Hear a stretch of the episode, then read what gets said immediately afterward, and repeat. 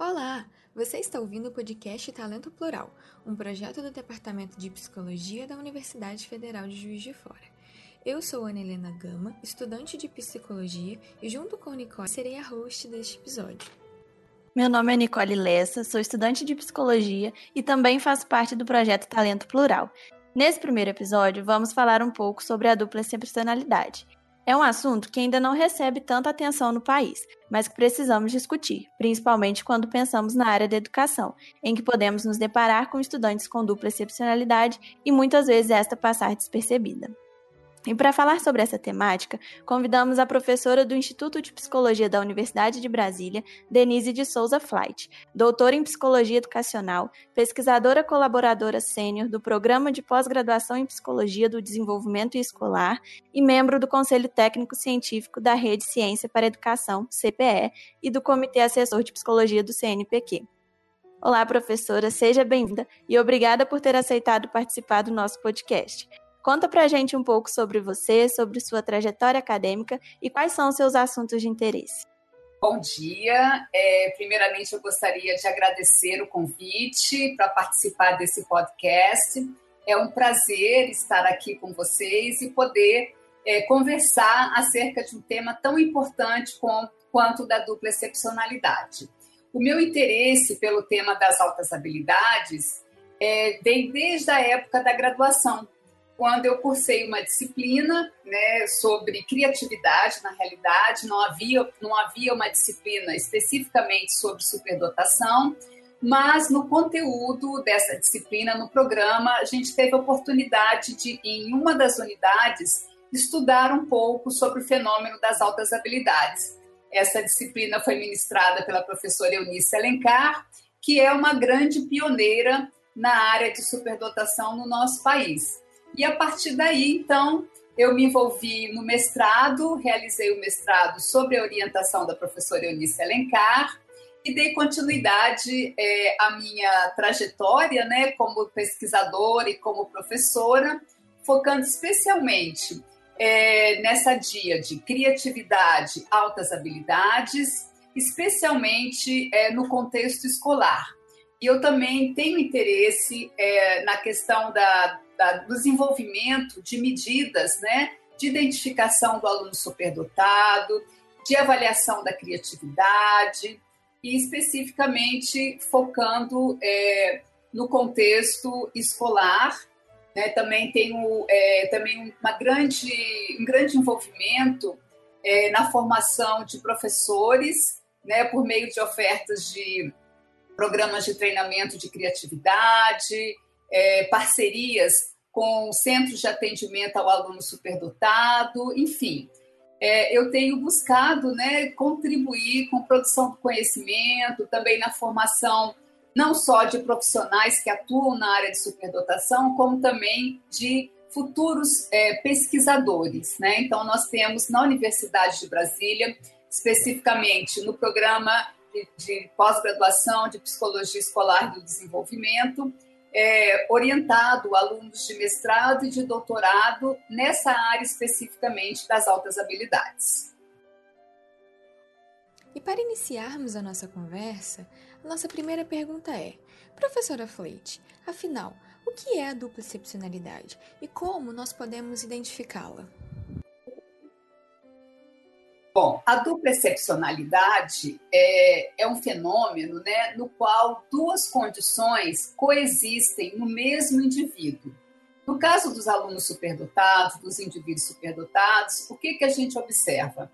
Além é, do alto potencial, das altas habilidades, eles podem apresentar alguma desordem de caráter psicológico, comportamental ou neurológico. Por exemplo, o aluno superdotado ele pode apresentar concomitantemente transtornos de déficit de atenção e hiperatividade, é, o transtorno do espectro autista, em especial o transtorno de Asperger, e também algum transtorno de aprendizagem. Então, aparentemente, quando a gente fala dessa, dessa condição, é, desse fenômeno da, da dupla excepcionalidade, para muitas pessoas parece ser alguma coisa paradoxal, porque como um aluno superdotado, com altas possibilidades, com altas capacidades, altas habilidades, pode também apresentar simultaneamente uma dificuldade, uma limitação, porque ainda tem muito aquela ideia pré-concebida, estereotipada,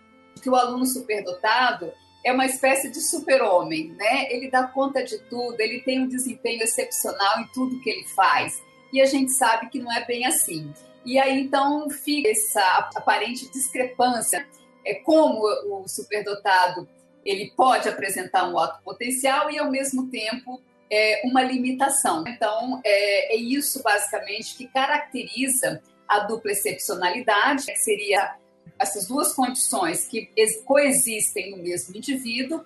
E com relação à identificação, nós sabemos, se a gente considera né, o próprio fenômeno das altas habilidades, independente é, da dupla excepcionalidade, não é um processo tão simples como muitos pensam. Não basta, por exemplo, aplicar um teste de QI. É, inicialmente, o que a gente tem que definir é qual o referencial teórico que vai embasar esse processo de identificação. Então, isso é o ponto primordial, tá? Qual o referencial teórico que vai orientar é, os procedimentos, os instrumentos que vamos utilizar no processo de identificação e avaliação. Então, é, é importante que é, haja essa consonância né, entre a prática e a teoria, e lembrando que a avaliação psicológica, o objetivo é qual? Mapear o indivíduo. Do ponto de vista cognitivo, do ponto de vista acadêmico, do ponto de vista social e emocional, quais são seus interesses, quais são seus pontos fortes, quais são seus estilos de aprendizagem, estilos de expressão, então, isso se aplica é, no processo de identificação e avaliação do indivíduo superdotado, né, mesmo no caso daqueles que apresentam uma dupla condição. Então, não existe, eu diria, uma avaliação específica para a questão da dupla excepcionalidade. Então, esse mapeamento de quem é esse indivíduo que chega para avaliação, é isso que a gente precisa é, considerar essa pessoa como um todo, nas suas diferentes dimensões, né? nas suas diferentes formas de desenvolvimento.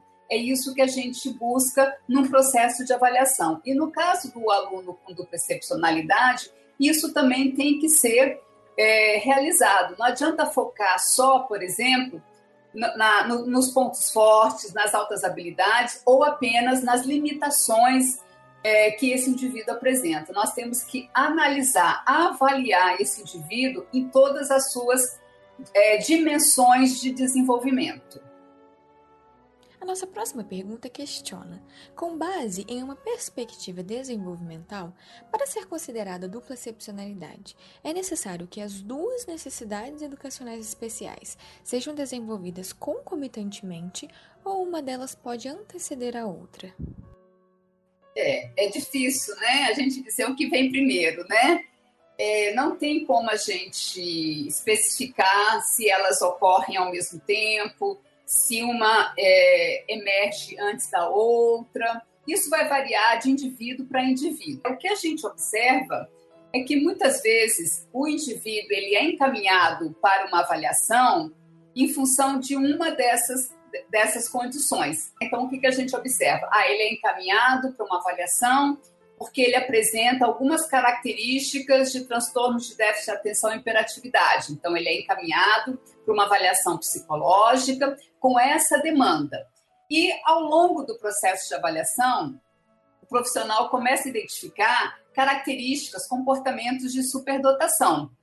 E, e, e vice-versa, né? Esse indivíduo ele pode ser encaminhado inicialmente com indicativo é, de superdotação e outras questões emergirem nesse processo de identificação.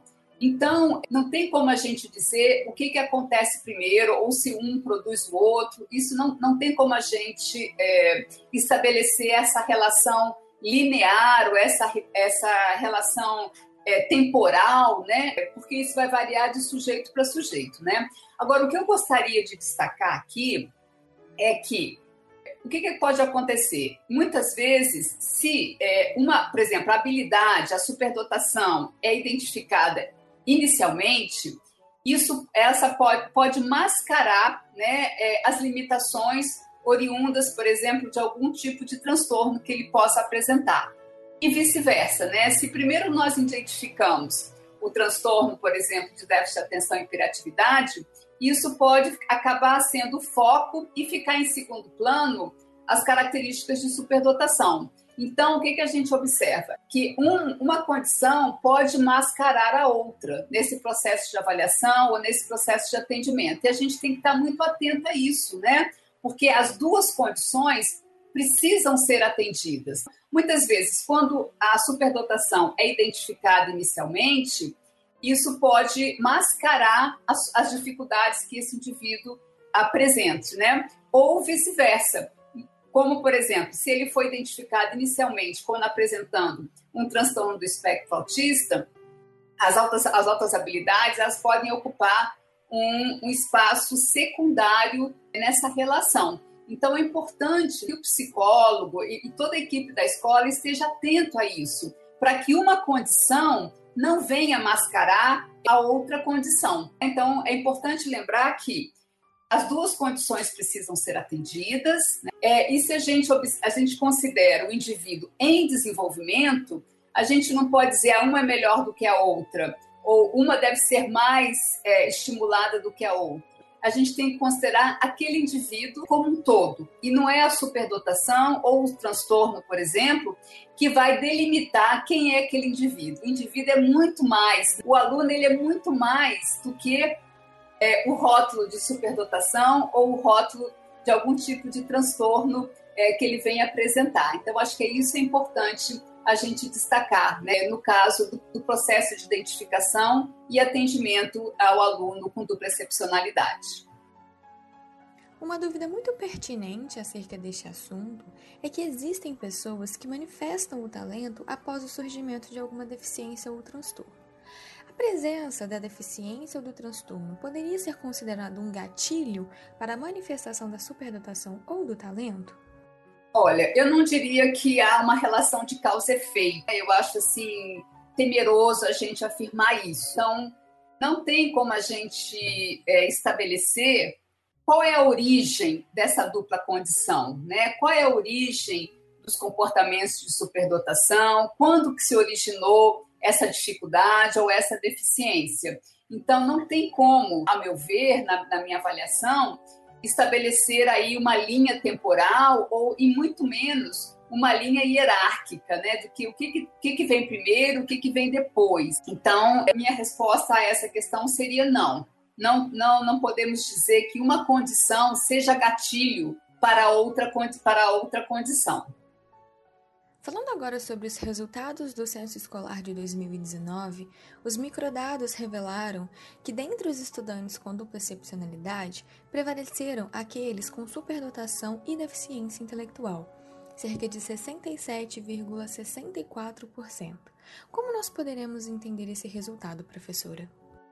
Bom, é, inicialmente, quando a gente considera os dados do censo escolar, né, que eu acho que é isso que vocês estão se referindo, é, o que, que a gente observa? Que o número de estudantes superdotados identificados né, e mencionados é, no censo escolar é um número muito baixo. Eu diria que é menos de 0,1% se a gente considera a população estudantil brasileira da educação básica da ordem de 50 milhões de indivíduos. Então, o número de estudantes identificados como superdotados nessa população, conforme mencionado no censo escolar, é um número irrisório, né?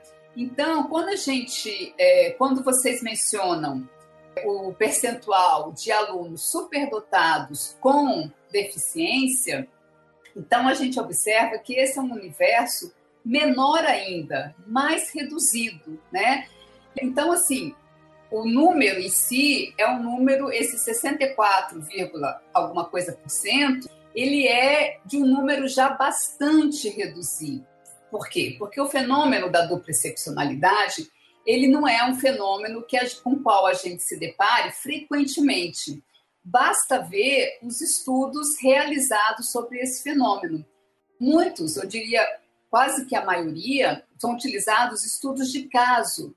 Né? Então, é um estudo de caso, né? ou então estudos envolvendo amostras muito pequenas, justamente pela dificuldade de identificar um, um, percentual maior de indivíduos com essa característica, com essa dupla condição. Outro ponto também que eu gostaria de destacar é a metodologia utilizada na coleta desses dados. É, em que medida é fornecida uma definição operacional para as escolas né, acerca do quem é o indivíduo superdotado, quem é o indivíduo com deficiência, ou quem é o indivíduo com transtorno do espectro autista, por exemplo, né? É, e que a gente observa que muitas vezes há problemas nesse processo de identificação. Então, a partir de que procedimentos o aluno é definido, é considerado como apresentando uma deficiência? Algum é, laudo médico, algum relatório psicológico que aponte nessa direção, né? A gente vê, por exemplo, casos de alunos underachievers, né? Ou seja, alunos que apresentam um potencial excepcional medido pelo processo de avaliação, mas apresentam desempenho em sala de aula muito aquém. Né? Muitas vezes repetem de ano, abandonam a escola, e muitas vezes esses, esses alunos eles podem, por exemplo, ser é, considerados como apresentando alguma deficiência, alguma limitação cognitiva, intelectual, quando na realidade aquele ambiente não está promovendo né, oportunidades de desenvolvimento para esse indivíduo. Então, na minha opinião, é importante a gente ter, conhecer um pouquinho mais como é que essa metodologia de coleta de dados é feito no censo escolar, para que a gente possa, de fato, compreender melhor esses resultados é, que são apresentados, que, que aparentemente né, é, ressaltam aos nossos olhos como alguma coisa, nossa, como é que isso é possível? Mas eu acredito que a gente tenha que verificar, né, como é que esses indivíduos são considerados superdotados, são considerados é, defici apresentando deficiência ou algum tipo de transtorno? Como é que essa metodologia coleta esses dados? Eu acho que isso que é, é como é que a metodologia de coleta de dados? Eu acho que isso é um aspecto importante é, da gente considerar, lembrando sempre que a, a gente identifica muitos problemas de avaliação e de identificação mesmo inadequada desses indivíduos. Né? Então, por exemplo, muitos alunos superdotados que são identificados como apresentando algum, algum tipo de transtorno, quando na realidade isso não, é, não, não procede. Bom, eu acho que agora essa próxima pergunta se enquadra um pouco no que a senhora falou, que seria com relação aos alunos com superdotação e transtorno do espectro do autismo. O censo, né, foi revelado que seriam 14,23% desses estudantes. O entendimento desse resultado, eu acredito que se encaixa no que a senhora respondeu sobre a deficiência também. Exatamente. A gente pode focar então na questão da própria metodologia é, da pesquisa que foi feita, né? E também na, no processo de identificação, né? Então, quem é, como é que esse, esse aluno com transtorno do espectro autista foi identificado?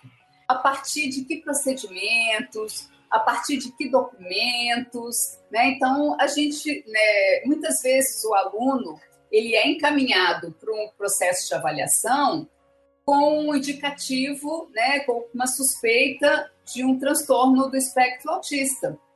E, ao longo do processo de avaliação, se observa que, na realidade, ele apresenta características de superdotação, comportamentos de superdotação, e não necessariamente do transtorno do espectro autista, né? Porque muitas vezes essa diferenciação ela não é tão, não é tão simples, né? À primeira vista. É, e, e né, algumas características por exemplo, que são muito comuns ao indivíduo superdotado e ao indivíduo com transtorno do espectro autista, né? Ou então do indivíduo superdotado com o indivíduo é, com TDAH, né? Então, por exemplo, o indivíduo com TDAH, um alto nível de energia, né? É, isso também a gente observa no superdotado quando a gente fala da sobrecitabilidade psicomotora, né? Por exemplo, o indivíduo é, do espectro autista, muitas vezes ele é mais reservado, ele prefere realizar atividades por conta própria, e muitas vezes a gente se, se depara com isso também no caso do aluno superdotado, mais introspectivo, né? É, com, né, com, a, com, a, questão da sobrecitabilidade é, imaginativa, né? Tá, o sonhar acordado, ao focar nos seus interesses. Então, é, a gente nem sempre essa diferenciação, né? É, entre o que é superdotação e o que é o transtorno é, é tão simples assim, né? A gente não, não, não, é, não, existe assim um checklist que a gente possa, não, se ele preencher tantos disso aqui, então ele apresenta determinada condição. Se ele não, se ele não, se a gente não preencher todo esse checklist, ele não, ele não apresenta condição. Não é tão simples assim, né? É, não é tão é, objetivo, digamos. Então, eu acho que a gente tem que ter muito cuidado, né, com essa, com esses números é, que emergem, né? E a gente precisa entender então o contexto, né, dessa pesquisa, a metodologia dessa pesquisa e especialmente como esses indivíduos estão sendo identificados, né, ou como superdotados ou como apresentando algum tipo de transtorno ou de deficiência. Apesar da mudança terminológica gerada pelo DSM-5, o termo Asperger continua sendo bastante utilizado no meio educacional e na área de saúde, e sendo associado à superdotação. Você poderia comentar um pouco sobre esse assunto, professora? Sim, o que a gente observa é que é, essa nova denominação do DSM-5 ela é muito recente. É, e o termo transtorno de Asperger ela já vem sendo utilizada há muito tempo. Então, a gente observa que é, a sociedade está mais familiarizada com isso, né? o, o ambiente escolar, a, os profissionais da saúde, né? é como se tivesse, digamos assim, uma espécie de maior familiaridade com esse tema. Então, eu, eu acredito que por isso ele continue sendo utilizado. Quando a gente fala também transtorno do espectro autista, é um termo muito amplo, né? porque não existe um único perfil é, de indivíduo com transtorno do espectro autista. Ou seja, é, existem características diferenciadas, intensidades diferenciadas, então não tem como a gente estabelecer um perfil único de sujeito com TEA. É, e no caso, quando a gente se refere ao transtorno de Asperger, aí sim, as características elas são mais delimitadas, elas são mais especificadas. E eu acho que isso facilita professores, é, pedagogos, psicólogos, outros profissionais da área de saúde a identificarem essas características nos indivíduos superdotados. Porque é, eu também gostaria de destacar aqui que nós nos deparamos com indivíduos superdotados indivíduos com transtorno do espectro autista ou é, do transtorno de déficit de atenção e hiperatividade, e há um terceiro grupo com dupla excepcionalidade, que são os superdotados que apresentam concomitantemente à superdotação algum tipo de transtorno, né?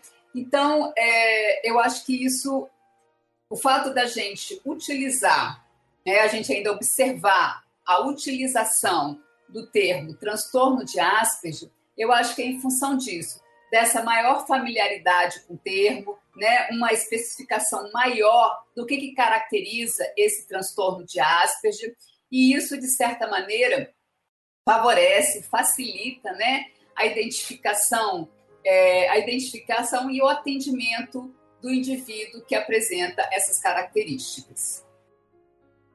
É verdade, ajuda a ter um referencial, né, mais conhecido sobre. E agora, se referindo à literatura científica, ela tem abordado geralmente o domínio intelectual de superdotação e TEA. Os outros domínios, eles têm sido negligenciados ou é algo típico da dupla excepcionalidade? Nem uma coisa nem outra, sabe? Eu não acho que eles têm que, que os estudos estejam negligenciando a dupla excepcionalidade em outros contextos para além do contexto intelectual ou acadêmico. E também não, não creio, não vejo é, esse domínio como sendo específico da dupla excepcionalidade. Né? O que nós observamos é que Como eu falei anteriormente, o número é, de indivíduos que apresentam a dupla condição, eles ainda é, é um número muito restrito, né, muito pequeno. E isso a gente vê na literatura, indicação, né, que muitos são casos clínicos, são estudos de caso. Então, eu acredito que não tem como a gente dizer, ah, a dupla excepcionalidade ela ocorre mais frequentemente no domínio acadêmico ou intelectual. Não, eu não diria. Eu acho que os pesquisadores talvez tenham acesso maior a esses indivíduos, como, por exemplo, os pesquisadores que estão nas, nas escolas, e por isso eles são alvo desses estudos. Então, eu defendo né, que a dupla excepcionalidade ela pode ocorrer em qualquer área é, do conhecimento. Por exemplo, é, aqui no Distrito Federal, no atendimento educacional especializado ao aluno superdotado, nós identificamos alunos é, com potencial elevado, por exemplo, na área de artes, que apresentam concomitantemente o transtorno do espectro autista. Né? Então, isso, existem casos aqui no programa. É, então, eu acredito que isso ocorre em outras áreas também, e não apenas na dimensão intelectual e acadêmica. A questão, eu acho que os estudos têm focado mais nesses indivíduos pelo fato de ter talvez um acesso maior a, a, essas pessoas, mas não tem como a gente dizer que é específico da dupla excepcionalidade esses indivíduos estarem inseridos no domínio cognitivo acadêmico exclusivamente. Entendi. E ainda de acordo com a literatura, o transtorno do déficit de atenção e hiperatividade também tem sido comumente associado à superdotação ou talento.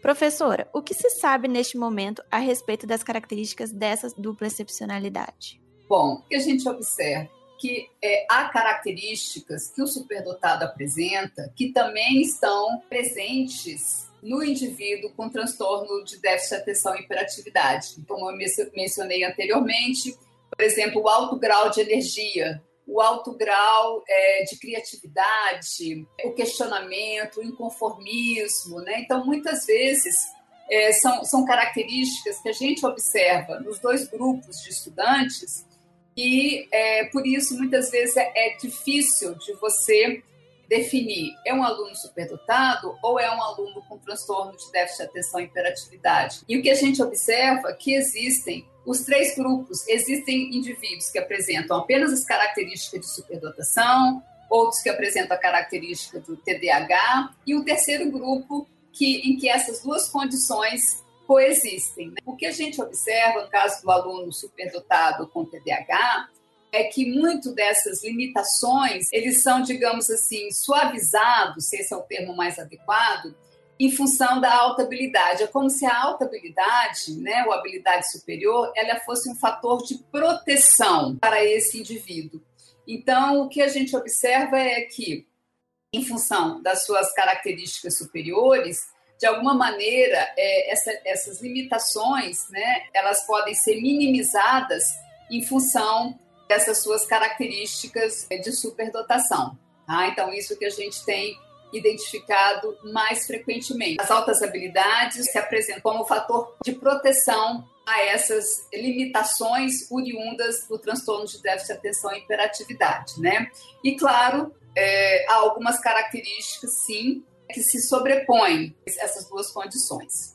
Ok. E aí, agora, falando um pouco sobre a criatividade, que é um tema chave quando se considera superdotação ou talento, atualmente, o que se sabe sobre criatividade e dupla excepcionalidade?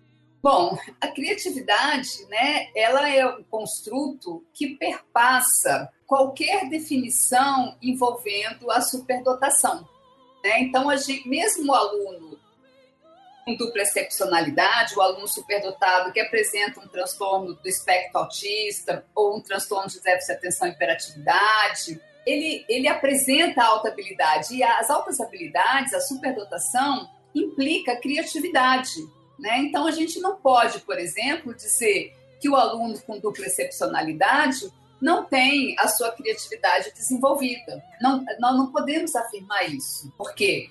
A partir do referencial, e no meu caso, o referencial que eu utilizo de superdotação é o modelo dos três anéis, no qual a superdotação é fruto habilidade acima da média, da criatividade e do envolvimento com a tarefa, então o aluno é, superdotado que apresenta um transtorno, ele continua sendo um superdotado e a, e a dimensão da, da criatividade ela vai estar presente sim.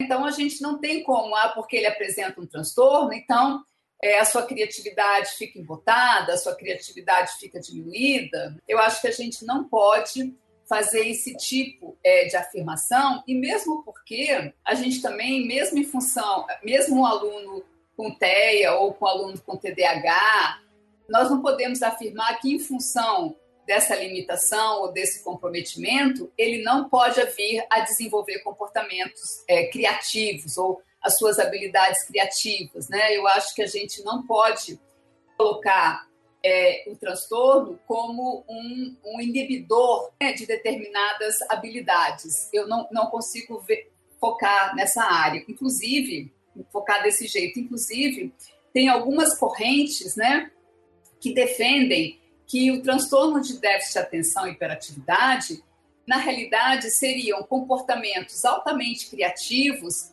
que não encontram eco, por exemplo, no contexto escolar e muitas vezes são designados ou denominados, considerados como inadequados, como totalmente fora dos padrões, né, especificados naquele contexto. Então, eu acho que a gente não pode atribuir uma redução ou uma inibição das habilidades criativas em função do transtorno. Eu vejo dessa maneira essa relação da dupla excepcionalidade com a criatividade. E agora, com base em tudo que nós conversamos até aqui, quais sugestões poderiam ser dadas aos familiares e educadores no que se refere à educação de pessoas com dupla excepcionalidade? Bom, é importante é, né, considerar inicialmente que as duas condições precisam ser atendidas. Não devemos focar em uma ou em outra, mas as duas precisam ser atendidas nas suas necessidades, nas suas características. Tá? Esse é o primeiro passo. O segundo passo que eu diria é que, embora as duas condições se, se, sejam, devam ser atendidas, nós temos que focar no, no potencial de desenvolvimento é, desse indivíduo, né? nas suas potencialidades, e não focar apenas nas dificuldades, no que esse indivíduo tem mais dificuldade de, de realizar, no que ele não dá conta de realizar. Eu acho que o foco tem que ser sempre é, no desenvolvimento positivo né, do, das suas potencialidades, das suas habilidades, das suas capacidades, né? Ou seja, vamos começar um trabalho a partir desse do que ele dá conta de fazer, do que ele tem interesse, do que chama a sua atenção, do que do que aciona, acessa a sua motivação. Então, o, o, o trabalho ele tem que começar a partir daí e não é, e, e, eu diria que os educadores a família não deve focar no transtorno especificamente no que ele é no que compromete esse indivíduo é mais nas suas potencialidades é, nas suas habilidades no seu potencial para desenvolvimento eu acho que isso deveria ser né, digamos assim um, uma, uma orientação um princípio quando a gente é, menciona o atendimento ao aluno é, com dupla excepcionalidade. Eu acho que a gente tem que desmistificar essa ideia de que o aluno com transtorno é, X ou Y tem dificuldades, não pode se desenvolver, é, é limitado. Eu acho que a gente tem que né, avançar nisso e identificar as potencialidades desse indivíduo. Então, eu acho que a gente ainda tem um caminho, diria, né? um longo caminho à frente no sentido de é, tentar desmistificar, é, ressignificar essa noção, essa ideia, essas concepções que ainda prevalecem na nossa sociedade de que o indivíduo com transtorno ele tem limitações que não vão possibilitar o seu desenvolvimento, a sua contribuição para a sociedade, como um cidadão, é, como um profissional. Eu acho que a gente tem que rever isso, desmistificar, lançar por terra esses estereótipos que envolvem o aluno com algum tipo de transtorno. Né? Foco tem que ser sempre nas suas potencialidades e na sua, é, na sua capacidade de desenvolvimento. E é interessante isso das potencialidades, até para o aluno se motivar também, né? Para ele, para não ser algo que seja, um, por exemplo, um sacrifício para ele, o que está sendo realizado. Exatamente, né? Porque a partir do momento que você foca nos seus interesses, nos interesses dele, no que lhe chama atenção, no que é, mobiliza esse indivíduo, com certeza aquele ambiente, o ambiente escolar, ele vai se tornar, eu diria, diria assim, mais agradável, mais interessante. E isso também, o que, que eu observo? O próprio, né, os colegas de sala de aula, ter um outro olhar sobre aquele aluno. Por isso, é, a minha defesa também no, na da educação inclusiva. Eu defendo que todos possam compartilhar do mesmo espaço educacional, com, com as suas potencialidades, com as suas limitações, essa troca, é, é atenção né, a, esse, a essa diversidade que, ao meu ver, promove, pode vir a promover o desenvolvimento de todos. Eu acho é, esse tema da dupla excepcionalidade é um, é um tema importante de ser discutido. Eu sei que alguns autores, especialmente no Brasil, é, não, não são partidários do termo é, dupla excepcionalidade, muitos têm preferido utilizar o termo dupla condição, mas a literatura na área, né, ele utiliza esse termo da dupla excepcionalidade. Eu acho que mais importante do que o termo é esclarecer né, o que, que ele significa o que, que as pesquisas têm indicado, né, têm revelado a respeito do indivíduo superdotado que apresenta um transtorno. Então, é, eu né, é, acredito que o esclarecimento né, acerca de quem é esse indivíduo e de que ele pode se desenvolver, apesar de apresentar é, algum tipo de comprometimento, eu acho que isso é, que tem que ser é, focalizado, que tem que ser enfatizado. Sim, com certeza. E nós podemos concordar né, que as outras habilidades, a superdatação e a dupla excepcionalidade são ainda um tema muito longe de ser esgotado de discussões. Acredito que no nosso diálogo de hoje a gente conseguiu levantar muitos questionamentos, conseguimos também responder algumas dúvidas mas ainda é um caminho muito longo a ser percorrido e é necessário a conscientização da nossa sociedade para a desmistificação de diversos estigmas e paradigmas que se implicam em cima desse fenômeno.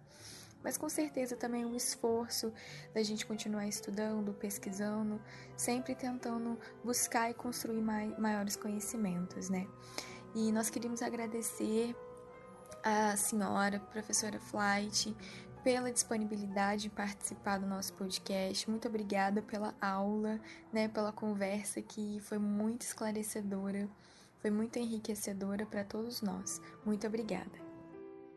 Eu que agradeço o convite é, e acho assim, já desde já parabenizo é, a equipe do Talento Plural por essa iniciativa. Acho muito importante que a gente né, é, forneça caminhos, meios para desmistificar muitas das, muitas das ideias né, que ainda persistem na, no, na nossa sociedade acerca do indivíduo superdotado com transtorno. Então, eu agradeço essa oportunidade e espero que, é, que esse tema né, seja discutido, seja, né, seja um momento de reflexão para todos que se interessam pelo tema. Deixamos como sugestão ainda alguns conteúdos que abordam a dupla excepcionalidade em diferentes contextos e de diferentes formas. A primeira dica é o filme A Teoria de Tudo. Este filme foi inspirado na obra Traveling to Infinity, My Life with Stephen, de Jane Hawking que descreve seu relacionamento com o físico teórico Stephen Hawking e o desafio com a doença do neurônio motor, esclerose lateral e amiotrófica. Ela. A série de livros Percy Jackson e os Olimpianos é mais uma dica que nós trazemos. Percy é um menino de 11 anos que não se encaixa em nenhuma escola.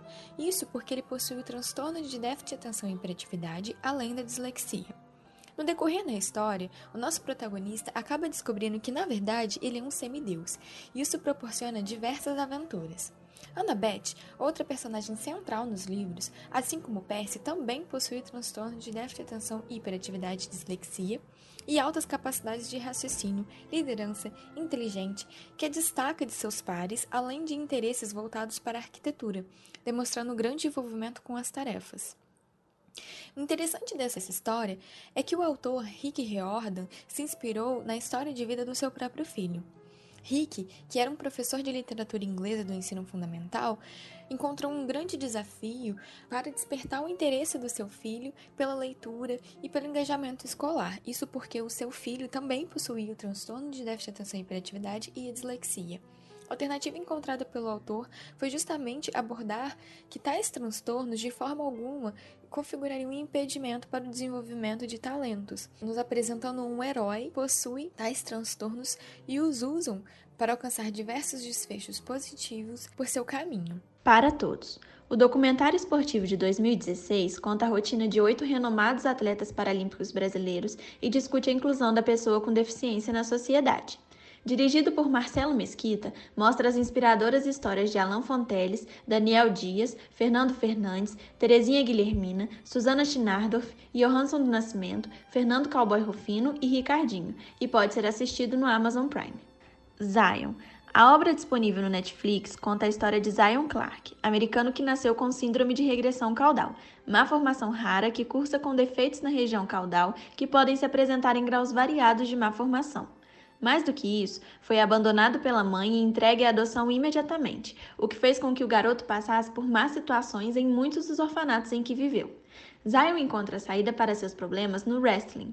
Junto à mãe adotiva e ao seu treinador, considerado como um pai, o jovem começa a se dar bem na modalidade e vira um dos melhores atletas de sua escola, além de começar a se integrar socialmente com os colegas.